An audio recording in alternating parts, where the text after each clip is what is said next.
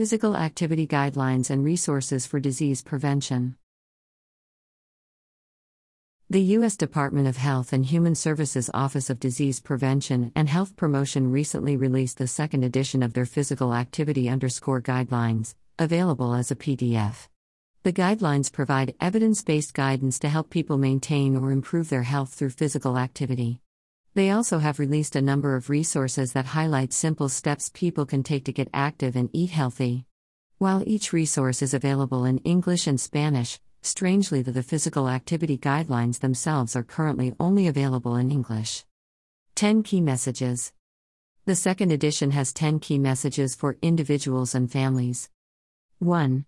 There are new key guidelines for children ages 3 through 5 and updated guidelines for youth ages 6 through 17, adults, older adults, women during pregnancy and the postpartum period, adults with chronic health conditions, and adults with disabilities.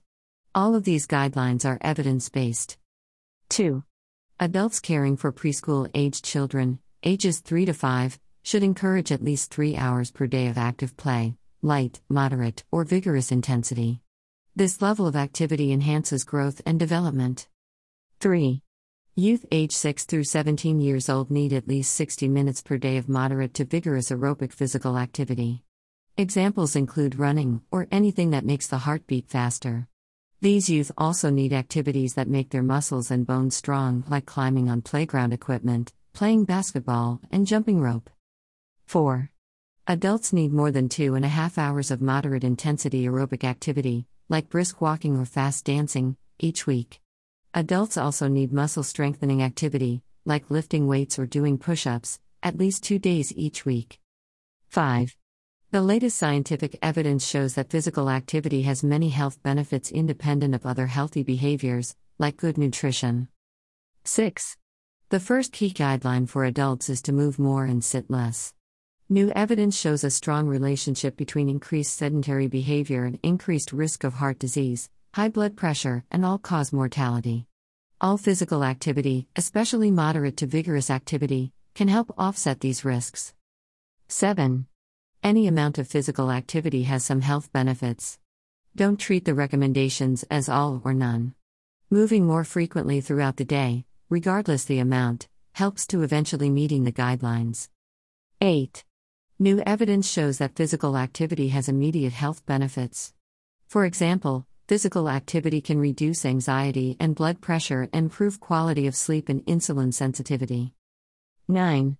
Meeting the recommended guidelines consistently over time can lead to even more long term health benefits. For example, for youth, physical activity can help improve cognition, bone health, fitness, and heart health. It can also reduce the risk of depression. For adults, physical activity helps prevent eight types of cancer bladder, breast, colon, endometrium, esophagus, kidney, stomach, and lung, reduces the risk of dementia, including Alzheimer's disease, all cause mortality, heart disease, stroke, high blood pressure, type 2 diabetes, and depression, and improves bone health, physical function, and quality of life. For older adults, physical activity also lowers the risk of falls and injuries from falls.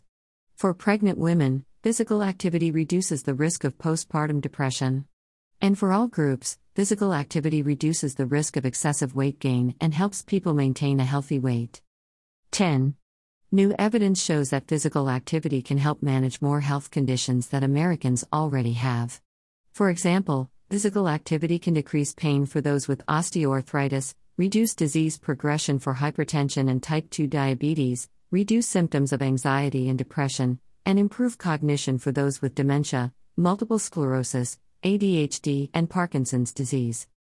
Additional resources the U.S. Department of Health has also recently published resources specifically aimed at different demographics such as adult men and women, older adults, pregnant and postpartum people, and parents. These resources present personal stories of people within each demographic, providing examples of how they meet the recommended guidelines of physical activity in their daily lives. You can find more resources related to physical health by selecting the primary medical care and or recreation category tab on our social service utilization library page. You can find links to the resources mentioned in this episode with a written version of this story on our website at cincinnati.usf.edu. unitedresourceconnection.org. You've been listening to the Cincinnati Social Service News, now available as a podcast on Amazon Music, Audible, Apple, and Google Podcasts, iTunes, and Spotify. If you have social service news to submit to this podcast, visit cincinnati.unitedresourceconnection.org. Once there, you can also subscribe to get a free summary of the past week's local social service news stories emailed to you every Saturday morning. So, subscribe to our e newsletter and podcast, and visit us online to discover more social service news and resources.